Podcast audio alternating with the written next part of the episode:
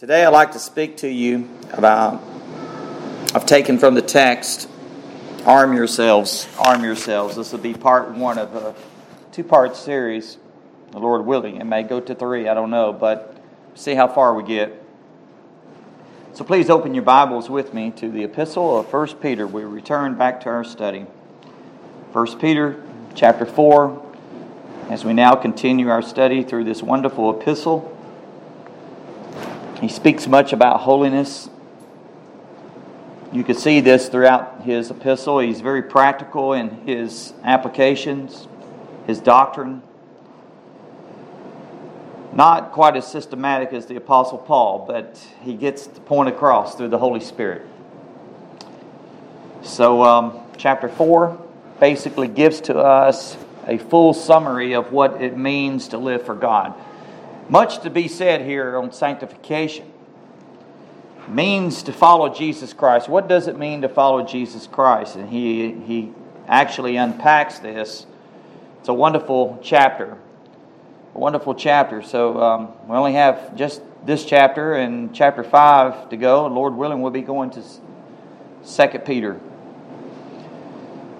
But this chapter, the apostle speaks about instructions in righteousness to God's people and how they are to live godly. The Bible tells us much about how to live godly and how to live godly in a hostile, filthy world. We have the influences of the world outside of us, and we have our sin to deal with within us, as Brother Keith mentioned this morning. Let me read to you these first six verses. There's more verses that follows, but I'm going, we're going to stop at verse 6. Hear the word of the living God. Therefore, since Christ in the flesh are suffered in the flesh, since Christ suffered in the flesh, arm yourselves also with this same understanding because the one who suffers in the flesh is finished with sin. In order to live the remaining time in the flesh no longer for human desires, but for God's will. For there has already been time, uh, enough time spent in doing what it, the Gentiles choose to do, carrying on in unrestrained behavior evil desires, drunkenness, orgies, carousing, and lawless idolatry. They are surprised that you don't join them in the same flood of wild living, and they slander you. They will give an account to the one who stands ready to judge the living and the dead. For this reason, the gospel was also preached to those who are now dead so that although they might be judged in the flesh according to the human standards, they might live in the spirit according to God's standards.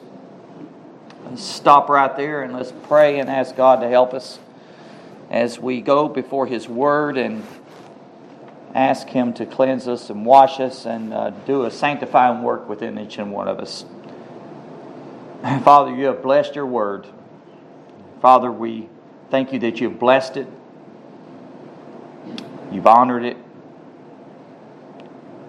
And Lord, as we hear it, give us ears to hear, O Lord, and give us a heart to perceive. Father, how utterly dependent we are upon you today and every day that we live. Help us not take these moments for granted. Lord, as we come to you in Jesus' name, we ask of your help through your blessed Holy Spirit. Give us the understanding, to understand your truth. Father, we know who the tr- true teacher is. Surely is it this preacher, but it's your spirit, the spirit of truth, our teacher be, showing us the things of Christ to me. Father, I would pray that you would search our hearts through your precious word. Your word, Father, reads us.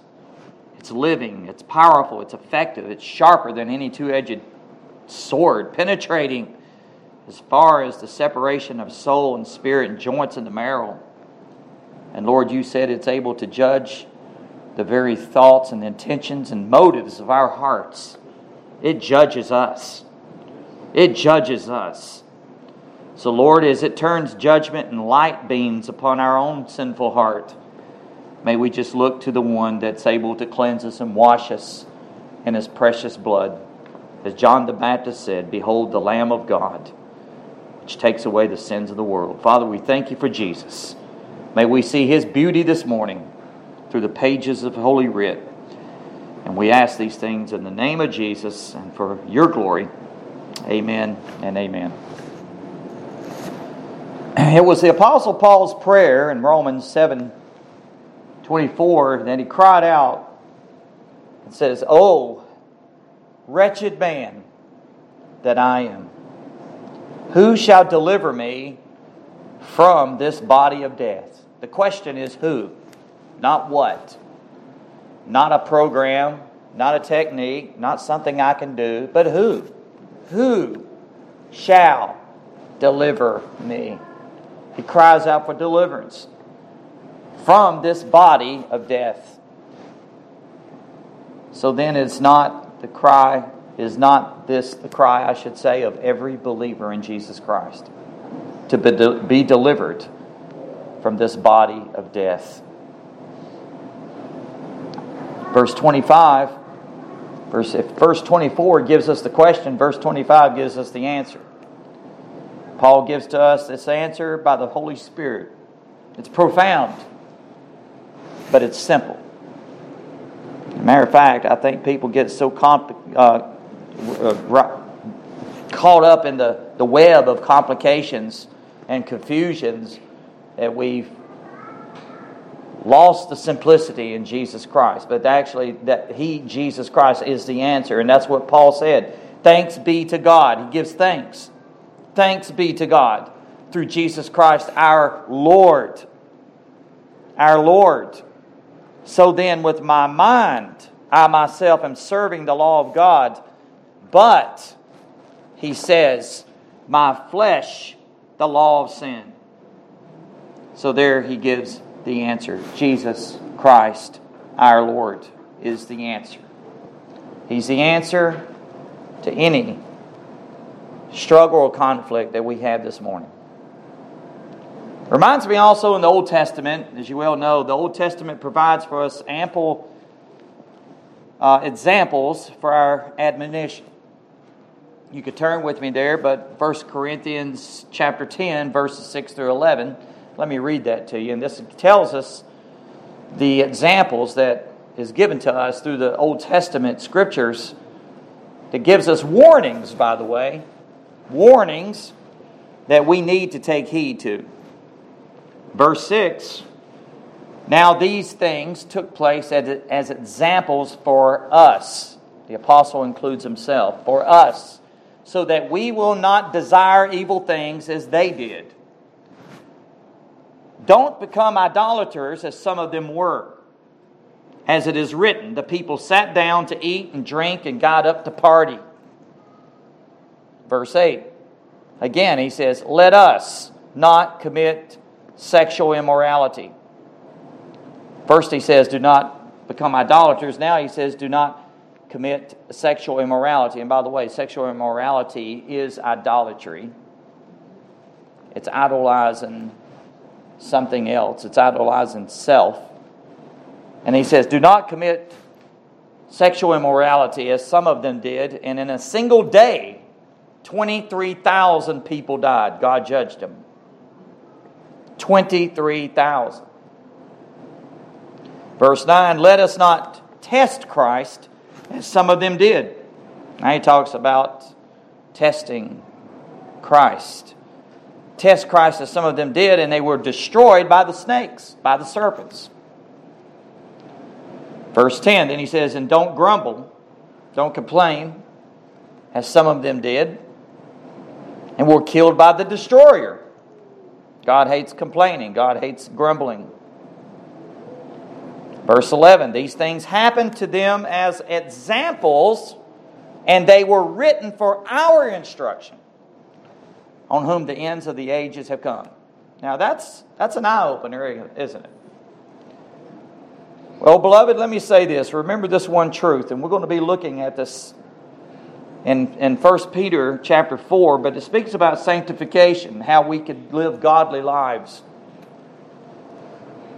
One commentator said it this way casual Christians always become casualties. I want you to think of that. If you're casual, you're in trouble. Casual Christians always become casualties. We've all been there. Let's be honest. Stagnated water stagnates.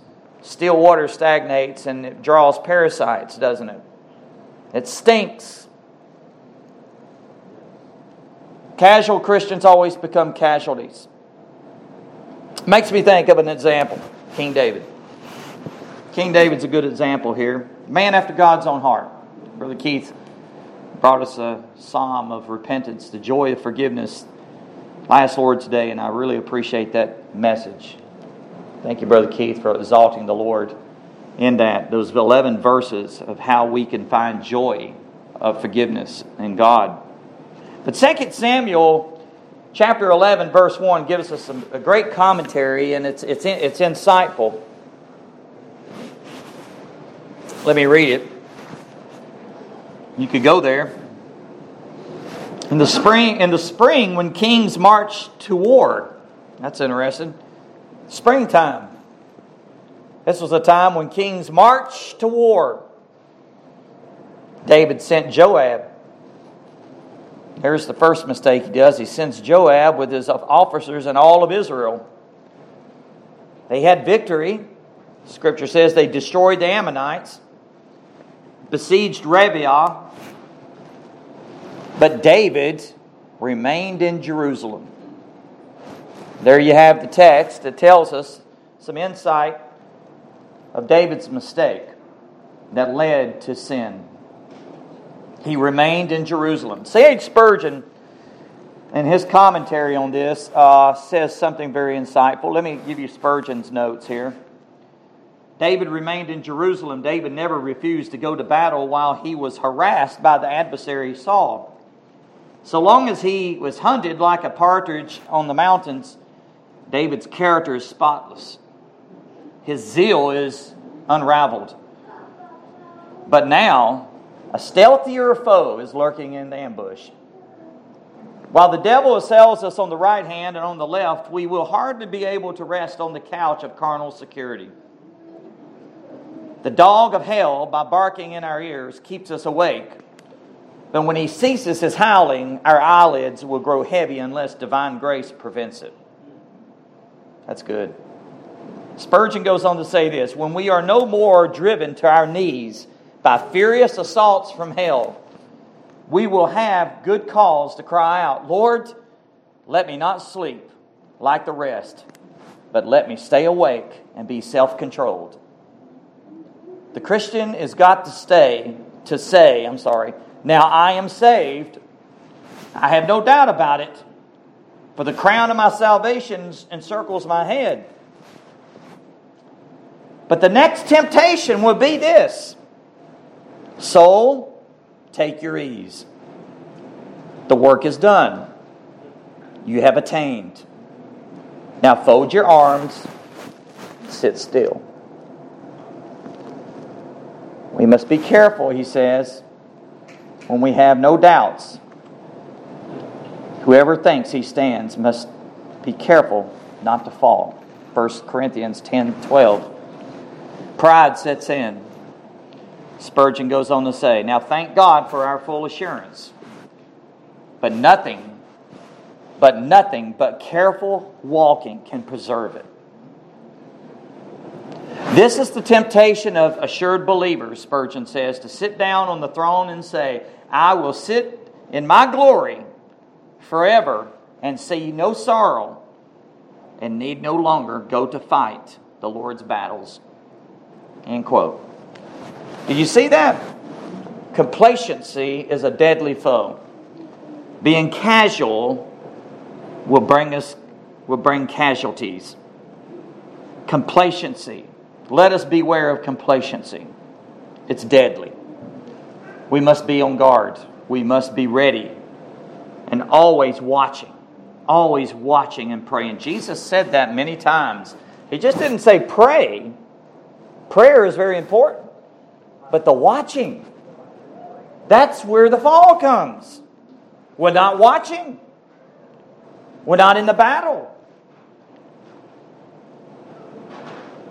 Amos chapter 6, verse 1 says this Woe to those who are at ease in Zion, and to those who feel secure on the hill of Samaria. The notable people in this first, uh, first of the nations, those the house of Israel comes. In one sense, as I was studying this, there's a word ease is healthy, it's good, it's, it's a good, it's really good uh, in the biblical context. Because even the invitation that our Lord Jesus Christ gave to those who were under the strain and the burden of the law under the Pharisees, which was a heavy burden, he, he desired to release them from that heavy burden of trying to keep the law. And Jesus gave them the invitation in Matthew 11 28 Come unto me, all that you're weary and heavy laden, and I will give you rest. You're a burden, I will give you rest. Rest for your souls. Now, in that sense of the biblical context, ease is good.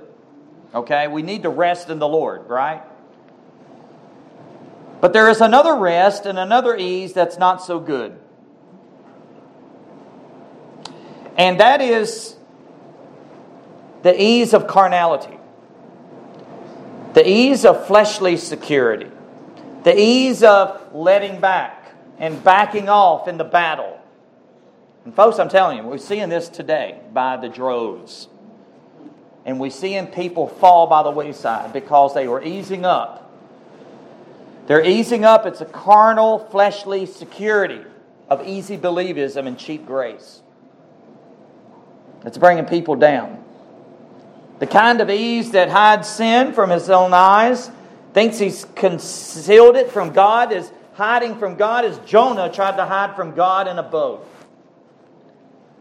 But this kind of ease and peace of one who has grown callous, hardened, even stupid, and careless, and who has fallen asleep while the enemy comes in on a Trojan horse.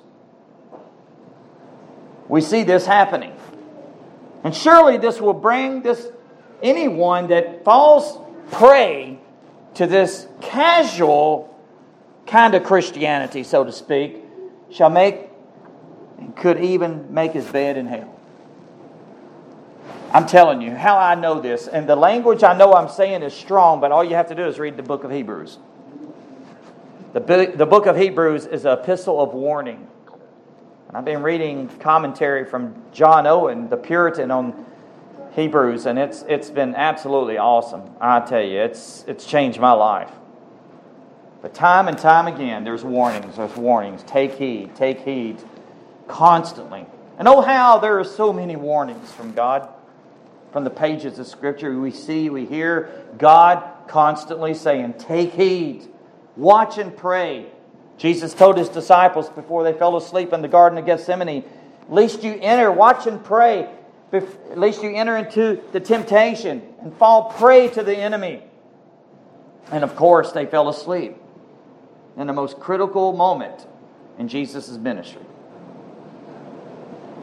And that's when Jesus prayed hardest.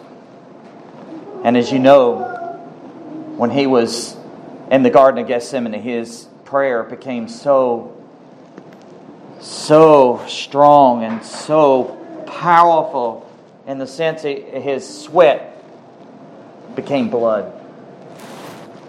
That's praying. We know nothing of that kind of praying, folks. Now, in saying this, I, we go back to our text to chapter 4, and, and that's the light of in the introduction I'd like to give in this because it's speaking of how we are to follow Jesus Christ, how we are to serve Him, how we are to live before God. And Peter gives attitudes. The attitudes that he gives is godly attitudes that we're to have and to be faithful in our living before God. You know, that's really what true Christianity is. Our living is before men, men are watching us.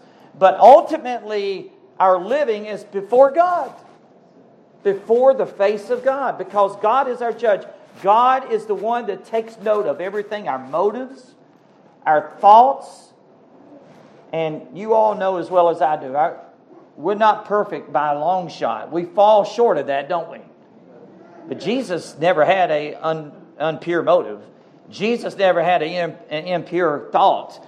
Jesus, everything he did was absolutely perfect, perfectly pleasing before God. And there we have the active obedience of Christ, and that's what we lean on. We lean on the active obedience of Christ, in which is our righteousness comes.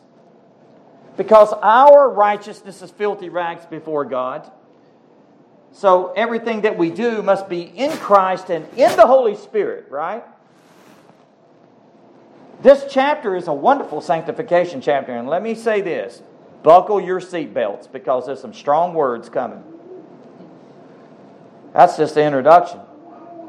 Well, we'd have to be faithful before God. Look at verse 1 and 2. Verse 1 and 2 is an attitude of commitment. An attitude of commitment. This is the attitude that we as believers are to arm ourselves. Notice the language to arm ourselves with. And in verses 3 to, through 6, uh, Lord willing, we'll look at that next week. We'd arm ourselves with the attitude of wisdom. Wisdom. There's true heavenly wisdom in how to live. But first of all, today we're going to look at verse 3 through 6. And I just have one point. It's a simple point. We are to arm ourselves with commitment.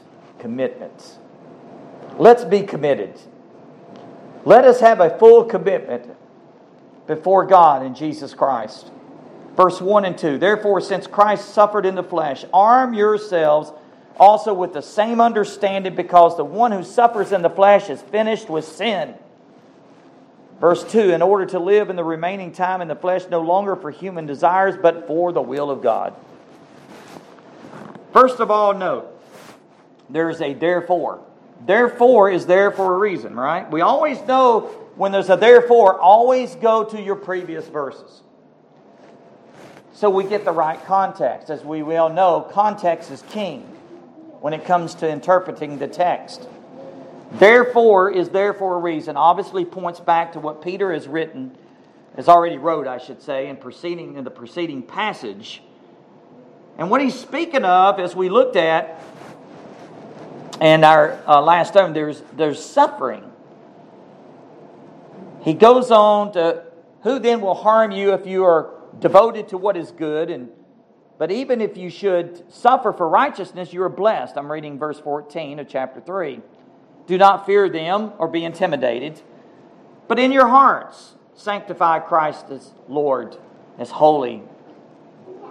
Be ready at all times to give a defense to anyone who asks you for the reason for the hope that is in you.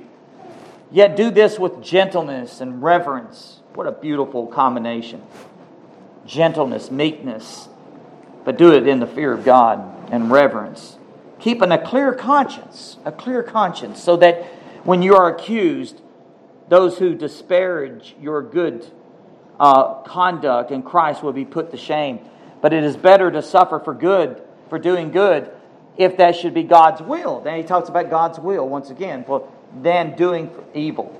For Christ also, he's the example for suffering. Jesus the Master suffered for sins once and for all, the righteous for the unrighteous, that he might bring you to God. He was put to death in the flesh, but made alive in the Spirit, in which he also went and made proclamation to the spirits in prison, who in the past were disobedient when God patiently waited in the days of Noah while the ark was being prepared. In it, a few, a few, that is, eight people, were saved through water. Baptism, which corresponds to this, now saves you, not as the removal of dirt from the body, but the pledge of a good conscience toward God. Through the resurrection of Jesus Christ, who has gone into heaven and is at the right hand of God with angels, authorities, and powers subject to him. And then you have it. Therefore. See, he brings the light of the context. In other words, what he's saying, because of what Jesus did at the cross, He endured the greatest sufferings and the greatest agony known to any person on the entire planet because this was the God man dying under the divine judgment, the wrath of God. Jesus died, the just for the unjust, and yet it was there Jesus also accomplished for believers, his people, his sheep, his elect, that his greatest triumph over sin and its condemning power over the very forces of hell itself and over the very power of death. Only Christ did this. Don't we want to shout that to the world? Don't we want to say this is the victory in Jesus Christ, even our faith in Christ? John MacArthur says in the commentary the cross of Jesus Christ is the ultimate proof that, that suffering can lead to victory over the forces of evil. End quote. Therefore, therefore, that's why the therefore is therefore. Since Christ suffered in the flesh, aren't you glad for that? He suffered. He went all the way. He suffered for you and me. He suffered before God. He suffered in our place. He was our substitutionary sacrifice so that we may have eternal life. Arm yourselves. Arm yourselves. Since Christ suffered in the flesh, arm yourselves. The battle's not over. Now, Christ won the battle. He's won the victory. But we're still here on this earth, and we're still under a battle. We're still in war. The battle language means literally to prepare yourselves. It's going to be interesting. Now, what's he talking about? Prepare ourselves. We'll look at that. Since Christ suffered for us in the flesh, here we have the commitment that God calls us, and it's nothing short of what Jesus Christ, that He set the example for us, and we are His followers, to follow in His footsteps. Reminds me of what 1 John 2 3 through 6 says. This is how, I love that. Underscore this. This is how we know that we know Him. How do we know that we know Him? If we keep His commands. That's underscore that. That's obedience. God, our obedience to God. Now, that's outward, but the outward obedience basically is giving place of what has happened already in your heart. First, there's regeneration, then there's conversion, right? And that's what he's talking about. So keep his commands. And then he says this the one who says, we have a lot of people that says a lot, don't we? They say. James picks up that quite often. The one who says, I have come to know him, and yet doesn't keep his commands, is a liar. That's strong language. Where, where do liars go? They don't inherit heaven. I challenge any, any person that's a so called Christian contradict that because those who practice a lie will find themselves in the lake of fire and brimstone. If we live a lie, that's strong language. So a person could say, Oh, I've come to know God. I've come to know Jesus Christ, and yet doesn't keep his commandments. He doesn't obey God. The truth is not in him. That's the Word of God. The truth is not in him. Did you get that? He doesn't have it in his heart. And then he says this But whoever keeps his word, truly in him, the love of God is made complete. This is how we know Him, that we are in Him. And the one who says he remains, he abides in Him, should walk just as He walked. We are to follow in the footsteps of Jesus Christ. And this is what Peter is saying. Jesus suffered. Jesus is our example of the great sufferer. And basically, what Peter is saying, don't be surprised that you're suffering too. And that's the way it is.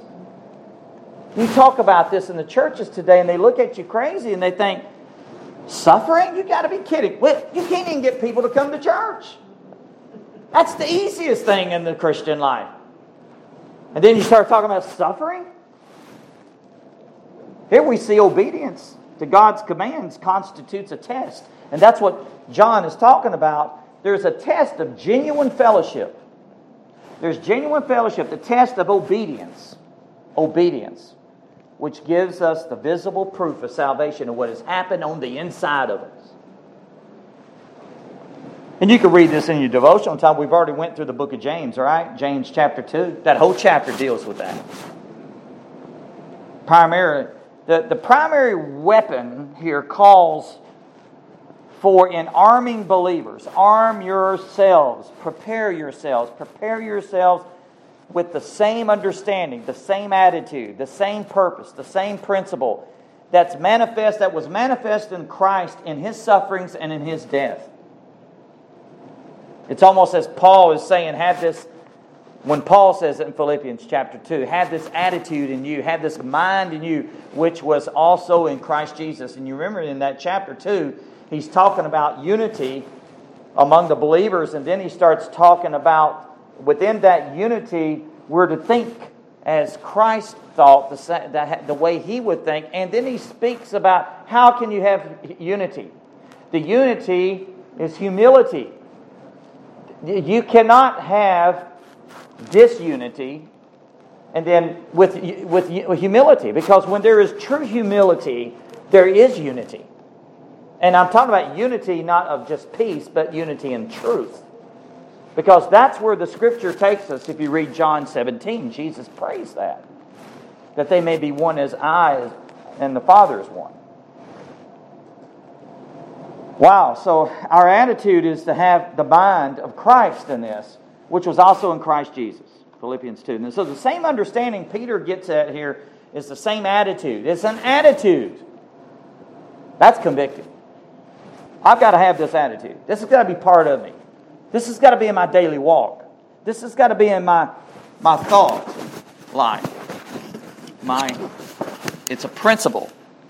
So, this is a willingness and a commitment to die to self. Brother Keith touched on that. Christians know, true Christians know that death produces the greatest victory. Because out of death comes life. That's the way the principle works. And that's what people are bucking up against when they hear this. This is strong, but let me get right to the heart of it and where Peter heard this and where James heard this and where the apostles heard this, and they're basically bringing commentary on it. But the principle is what the Master, the Lord Jesus Christ, taught his disciples. Luke 9 23. Positively, he says this If anyone wishes or desires to come after me. And basically, what are you saying? Okay, I'm the master, and you are desiring to follow me he must deny himself. Did you hear that? As Jesus talked to Nicodemus, there was a must there. Must. It's got to happen. You must deny your, himself and take up his cross daily and follow me. Now, there you have it. That's what it takes to follow Jesus. Negatively, he said that in Luke 9:23. Then negatively, he says, "And he who does not take up his cross and follow me is not worthy of me." That's strong language. And he who has found his life, have you ever heard of people, uh, how can I find my life? Jesus flipped that over. He says, You don't find your life. He says it right here. he has found his life will lose it. So, yeah, these people out there wanting to find their life, just tell them if you want to find your life, you're going to lose it. Lose it. Then they may look at you and say, I'm trying to find it. Then you can take them right to the text here. And Jesus said this, and he who has lost his life for my sake will find it. Jesus flips it over. You got to lose your life to find it.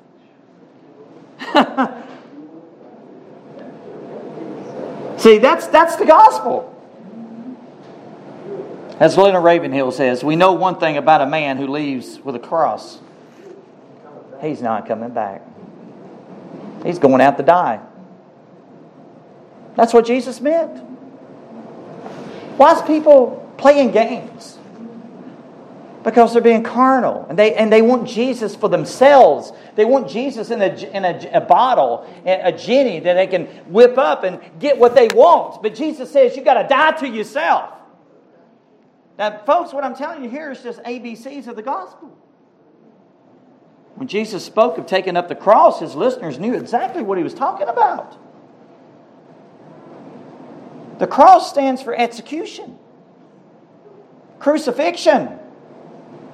The cross symbolizes death to self. And we suffer. And there's execution, and actually, that's what Peter's speaking of in chapter 4. Listen to A.W. Tozer. A.W. Tozer, in the, his um, a editorial he wrote on the old, the old cross and the new. I just got an excerpt here. It's one of my favorite devotions from Tozer. I read this back in when I was right after my conversion in Bible college, and I read this and I said, I have got to eat Tozer's books. And since then, I've got a collection. I eat up Tozer's books, and because he was so focused on the old cross and on Jesus Christ and Him crucified in the doctrines of, of grace as well. But the old cross is a symbol. This is what he said quote, The old cross is a symbol of death he stands for the abrupt, violent end of the human being. The man in Roman times who took up his cross and started down the road had already said goodbye to his friends. He was not coming back. He was going out to have it ended. The cross made no compromise, modified nothing, spared nothing. It slew all the man completely and for good. It did not try to keep on good terms with its victim. It struck cruel, it struck hard, and when it had finished its work, the man was no more. End quote. That's what the cross does. It puts the end of Adam's selfish desires and flesh. And this what it this is exactly what it means when Jesus says, "You want to follow me? You must deny yourself first. Not self love, as Brother Keith brought out this morning, an excellent devotion. And Jesus basically says it's the opposite of self love. You must lose yourself, you must die to yourself. And Jesus set that example. Listen to the Apostle Paul. We'll go to Scripture. Turn with me to 2 Corinthians 4. Look at 7 through 12. I love these words of the Apostle Paul. And by the way, 2 Corinthians, Paul has to make a defense of his apostleship because of false teachers that were slandering him that he was a that Paul was a false teacher. So Paul had a tough time with this. Here's a man that's dead to the world, dead to himself, and he has to make a defense for his own apostleship. And he speaks a lot of times in the third person, so to speak, but here because he doesn't want to put himself on a platform by no means. So he, he speaks in that way. But here he says, Now we have this treasure in verse 7, chapter 4. We have this treasure. Aren't you glad? Jesus Christ is that treasure. Jesus Christ is that pearl great price.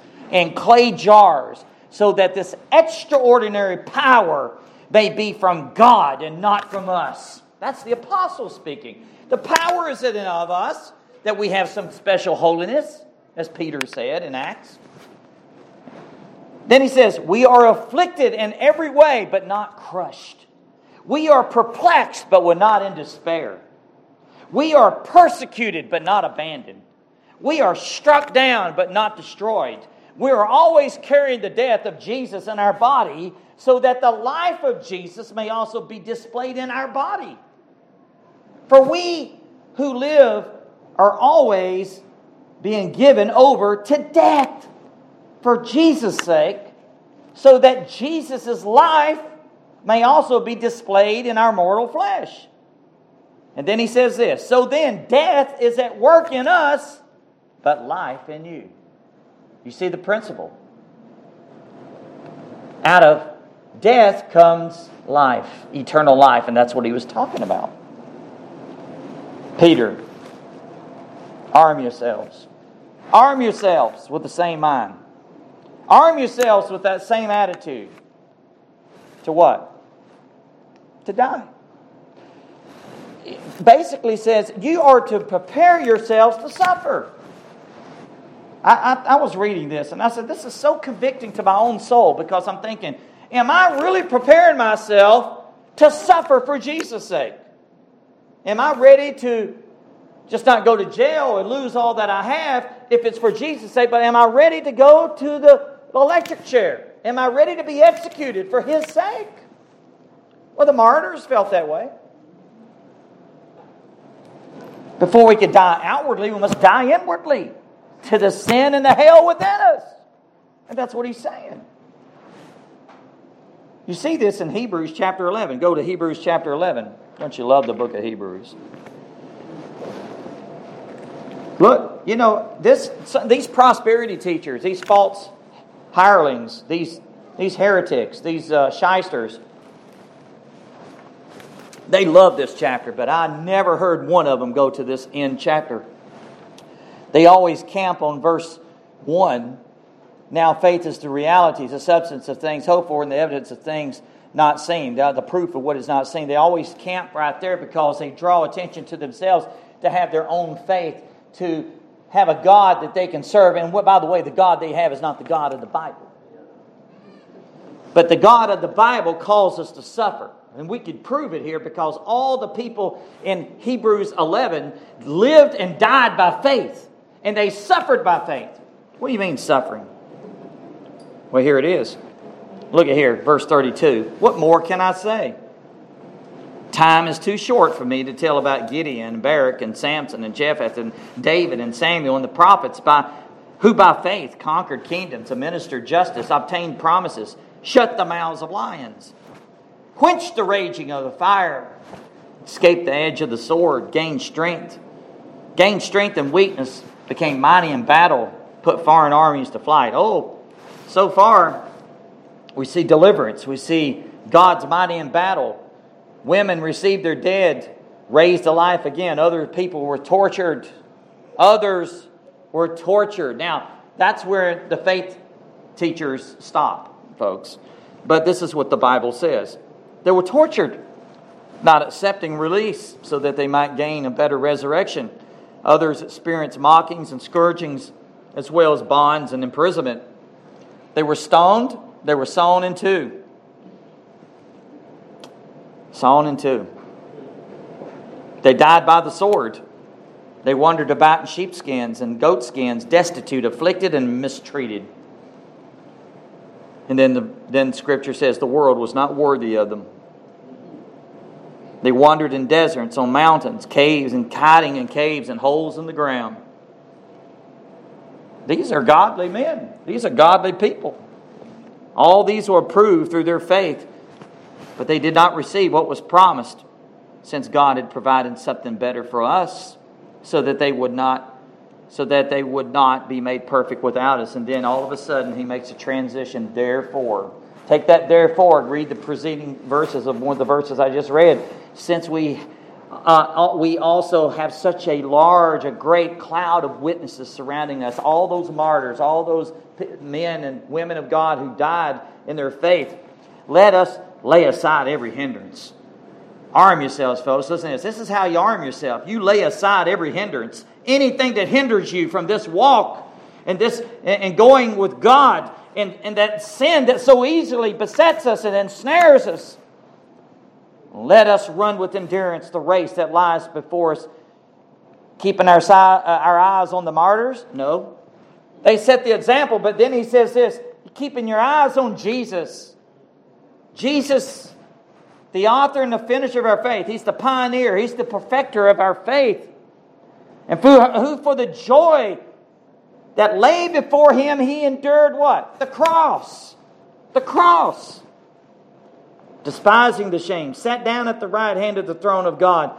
For consider him who endured such hostility from sinners against himself, so that you won't grow weary and give up. You won't be encouraged? Look to Jesus. If you get weary, feel like giving up, look to Jesus. Look to what he endured. That should encourage you. That encourages my soul. So every believer should expect to suffer for Jesus' sake. Turn with me to John 15. Let's hear it from the words of the Master himself. Oh, don't you love John 15, John 14, John 15, John 16, the whole book of John, right? All of it. I like what R.C. Sproul says. Somebody asked him, What's your favorite verse in the Bible? He said, All of it. I said, Amen. John 15. Look at verse 18. If the world hates you, this is Jesus speaking. Understand that it hated me before it hated you. He gives the reason why they hate him. Listen to this. You were, if you were of the world, the world would love you as its own. You're not part of the world, right? He says, however, because you're not of the world, but I've chosen you out from it, out from it. You don't like the world, you don't love the world. The world hates you. Remember the word I spoke to you. A servant is not greater than his master. If they persecuted me, they will also persecute you. If they kept my word, they will also keep yours. But they will do all these things to you on account of my name because they don't know the one who sent me.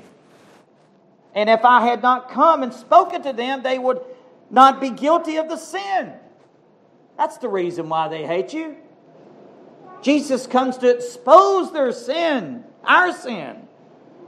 And now that they have no excuse for their sin, the one who hates me also hates my Father.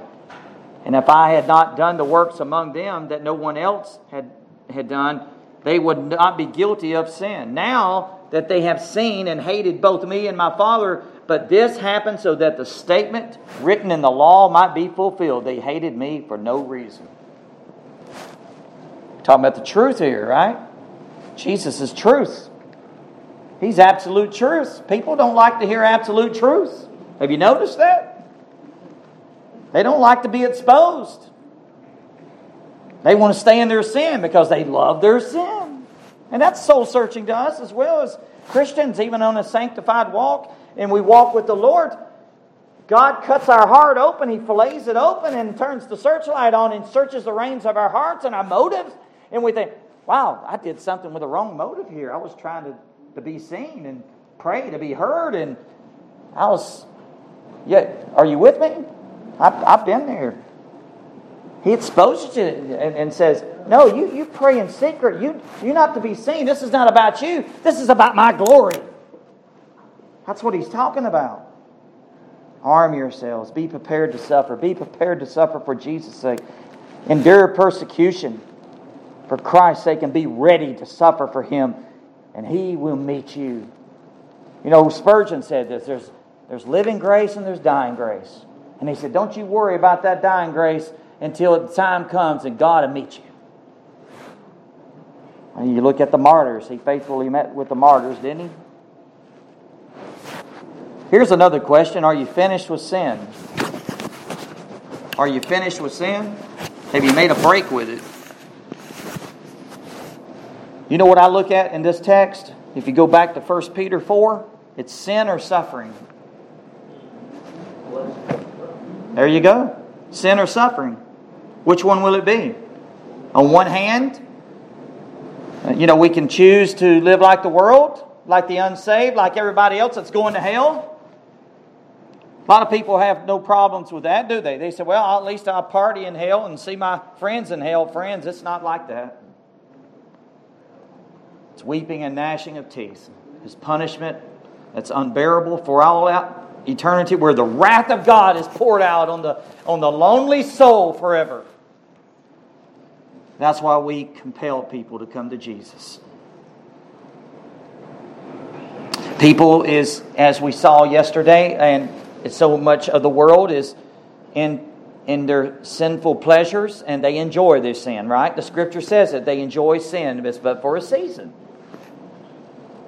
Avoiding persecution, avoided avoiding the truth, or, or the person can live in purity and godliness and choose to suffer for Christ's sake, bearing the reproach of Christ, and suffer at the hands of wicked men. But the difference is one's only temporary and the other one's eternity. There's a huge difference. And this is what Peter's talking about. Every time we open this Bible, eternity's in view. Every time. You don't set your mind on things of this earth. You set it in heaven, where Christ is. You know the way I look at it? Pick your suffering. Pick your suffering. Here is a believer. Number one option as a believer to suffer for Jesus' sake, which is temporary, for his name's sake, bearing his cross, which is only for a short time in comparison to eternity. And by the way, if you suffer here for Jesus' sake, there's a great reward. Hallelujah. and Jesus says, when you're suffering for Christ, for his sake, rejoice because a great reward's waiting for you on the other side. Now, this is why Christians are, are, are, are looked at like crazy. Why do we do these things? Because we see things in the light of eternity. Before God, we've already seen, Luther said this. He said, I live, I got a two day calendar today and Judgment Day. I like that. So we suffer now for Christ's sake, which is only a speck can compare to eternity, or later in eternity, forever suffer the wrath of God for on and ever and ever and ever in the lake of fire and brimstone with the devil and angels and millions of others. I tell you what, suffering becomes Paul says this all those sufferings is nothing in comparison to the glory that waits. You see, he, he, got a, he, got a glance, he got a glance, a vision of heaven and Christ and God. And that's what we need. That's what the church needs. That's what I need. That's what you need. Thomas Watson, the Puritan, said it well. What fools are they who for a drop of pleasure would drink a sea of wrath? Doesn't that shake you? Doesn't that shake you? What about the scriptures? Hebrews 11 24 through 26 says it best. By faith, Moses. See, I'm going to just take one example Moses. Moses, when he had grown up, he refused to be called the son of Pharaoh's daughter. He made a choice. He did. He chose to suffer. It says it in the Bible. He chose to suffer with the people of God rather than to enjoy the fleeting pleasures of sin for a season. Hallelujah. He got what what what what what, what did Moses get a hold of? God got a hold of him. That's what. And then it says this, he considered reproach for the sake of Christ to be greater riches, greater wealth than all the treasures of Egypt. He knew it was all going to perish but not the treasures in heaven. And since he was looking ahead to the reward, just as Jesus, for the joy that was set before him. And beloved, that's what it's saying to us. We, we, that's how God graces us to deal with any sufferings. Keep your eyes on Christ and for the joy that's set before us. Hallelujah. Because our time here is a shadow, a vapor. We're here for only a small, small moment of, in, in, in comparison to eternity. And God has purpose. And when we start looking at suffering becomes a vocation and a purpose, I'm preaching to myself here because no one likes pain. No one likes to be hurt. But folks, God has a comfort. He's the comforter. He comes to help us. He's a helper, he's a comforter, and he takes us alongside as, as a father taking a child and says, I'm going to hold you. I'm going to take you through. Praise God. I tell you, it's glorious. When you open up this Bible, it's glorious. One martyr said this. His name was James Guthrie. Guthrie, right before he was hanged publicly for Jesus' sake. This is what he said. This was his last words. Dear friends, I pledge this cup of suffering as I have done before you, before your sin before your sin. And for sin and suffering have been per- presented to me, and I have chosen the suffering part. Then they hung then it was glory. Was it worth it? Was Jesus worth it? Look at Jesus. That's creator. Became flesh. I was trying to tell people that yesterday, and they look at you like, what? You mean to tell me because of a man on a cross? You looked at as fools and foolishness. but It's worth it. But it's the power of God unto salvation to us that believes. It's everything. It's everything. The cross. Well, I need to give some application here. God calls us to repent, break from sin. Are you finished with sin? And let me say this real quickly. It does not mean that sinless perfection is Brother Keith mentioned about eradication. We know that sin will not completely be eradicated in this life. What he's talking about is that total victory on the other side. But we pursue victory over sin. And why I'm saying this, there is, a, there is a group of people out there that do teach a second blessing that somehow you can arrive to walk in complete per, sinless perfection. That's impossible. Look at Paul. That's why I started. Paul says, Oh, wretched man that I am. If that's the Apostle Paul, where am I? 1 John 1 8 says this If we say we have no sin, we're deceiving ourselves.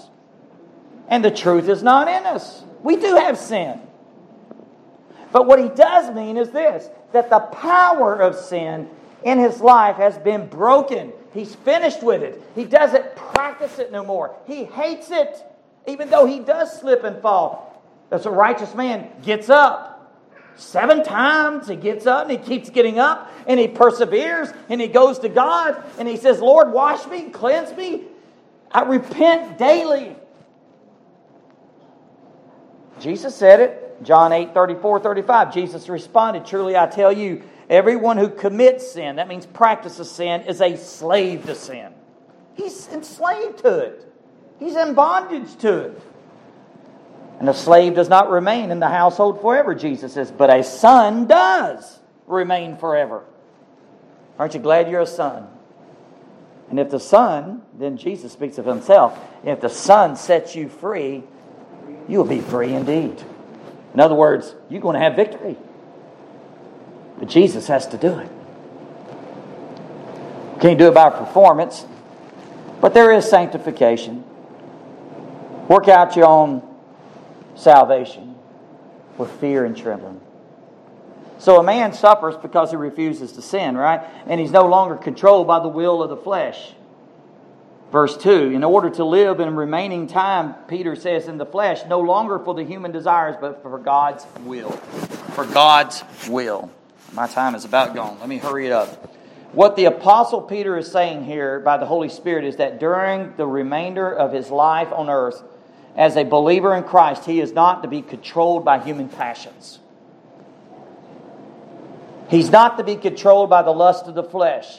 But the one desire that the child of God has is to do the will of God. Look this uh, in Scripture. Look at how Jesus ended the Sermon on the Mount. He spoke of the will of God. He that does the will of God. In other words, what he says, you can hear everything that I'm saying. The greatest sermon ever preached, and Jesus said, you could basically, there's, there's two foundations. He ends the conclusion. And that foundation, one's going to be on sinking sand, and the other one's going to be on a rock that's going to be stable. When the storms of life come, one's on the rock, one's on the sand. And both the storms come to both houses. We are like that house. It's our life is like that house. And when the storms of life come and pressing down on us, the persecutions, the only one that, that stands is the one that's built and on the rock. And what Jesus is saying, the one that builds his life on me. You build your life on me, he said.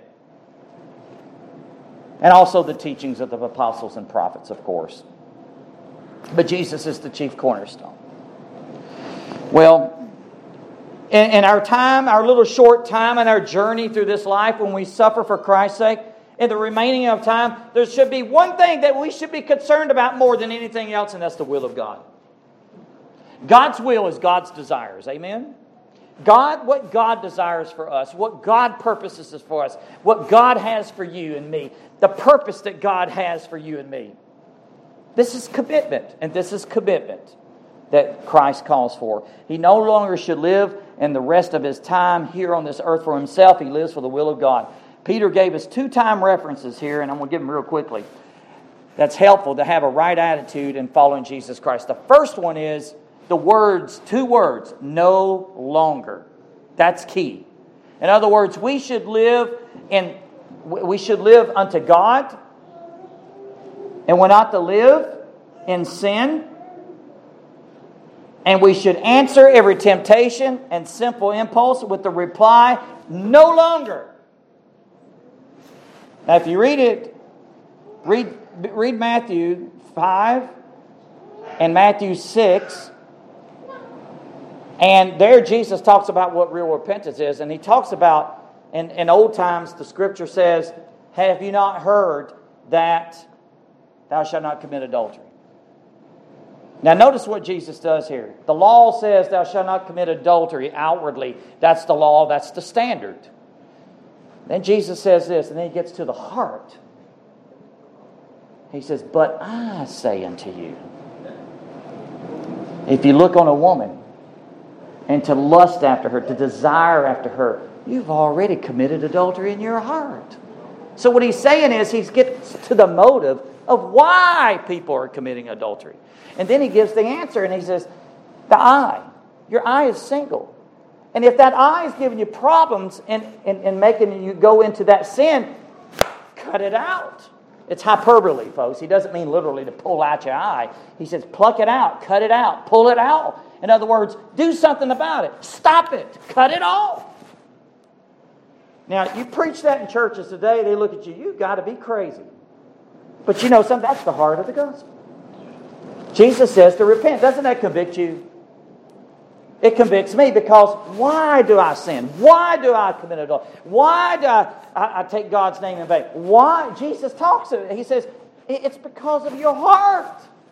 The heart is desperately wicked. We don't know it until the Word of God lays it, lays it open. And that's why we need God's Word. Amen? Not because I'm saying it. We need this in churches and all in this land to preach, thus saith the Lord, and let people's hearts be filleted open and repent, and then we'll see revival, folks. I'm telling you, it happened, and God can do it. But the Word of God's got to be unleashed. The lion's got to be let loose. That's what Luther said. He, he said he didn't do nothing in the Reformation. He said all I did was write a few things, and the Word of God did the work like a lion and just let him out of the cage. Second, we should carefully consider how to live the rest of our time that God has appointed. In our days on this earth, it's like a shadow, it's like a vapor in comparison to eternity when each of us must answer to God, give an account on the day of judgment. Jesus even said, You're going to give an account even every idle word, careless word that you speak of. That makes me tremble. He takes note of everything. well, didn't the psalmist say this? In Psalm 90, Moses, teach us to number our days that we may apply our hearts to wisdom. Spurgeon, let me close with Spurgeon. What does it mean to live in the remaining time for God's will? This is encouraging to you because it meets us where we are, folks. For God's will, for God's will. He says this I do not know how much time remains, but it cannot be long for even the longest lived person. We must not forget that while we are talking about the rest of our life, it is already passing by. Even every moment that we are here, we are traveling in an immense rate of speeding onward to the great goal of death. And we must be in earnest for while we are making up our minds to be earnest, our time is slipping away. Spurgeon knew how to put it in words. And the way he says to do a great deal is to keep on doing a little. A little. Stay busy with the little. Then he says this the way to do nothing at all is to be continually resolving that we will do everything. Isn't that the truth? End quote. Hebrews 10 35, 20 to 39. So don't throw away your confidence, which has a great reward, for you need endurance. That after you have done God's will, you may receive what was promised.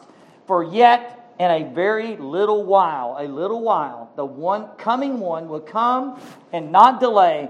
But my righteous one will live by faith. And there's the key right there. You live by faith. Stay faithful in the mundane. And if he draws back, if he draws back, I will have no pleasure in him. And then he says this, but we are not those who draw back and are destroyed, but those who have faith and are saved. Praise God. Let's pray. Our Lord, Lord, these are heavy words. This is a heavy message for my own heart. Oh God, help us. Oh, for grace. Help us to put on the whole armor of God that we may be able to stand against all the wiles of the devil. Lord, we cannot do this in the arm of flesh. We cannot do it within ourselves and our own power. It takes your spirit. It takes your Holy Spirit to help us, oh God. Help us to arm ourselves with the same mind that Peter and Paul and the apostles spoke of and what Jesus spoke of. That we're willing to die, to suffer, if the time comes to it. But Lord, we know that there's victory in you, there's victory in Jesus. Praise your name. So, Father, we pray. I pray for each and every one of us here. As the psalmist said, O God, we long for your salvation, Lord and your instruction is my delight. Let me live, and I will praise you, and may your judgments help me. And if I wander like a lost sheep, seek your servant, for I do not forget your commands. As the song says, let thy goodness, like a fetter, Lord, bind, bind my wandering heart to thee prone to wonder. Lord, I feel it. Prone to leave the God I love. Here's my heart, Lord, take and seal it for thy courts above. May this be for each and every one of us here today and for your people. And we ask this in Jesus' name and for your glory. Amen. Amen. Praise God.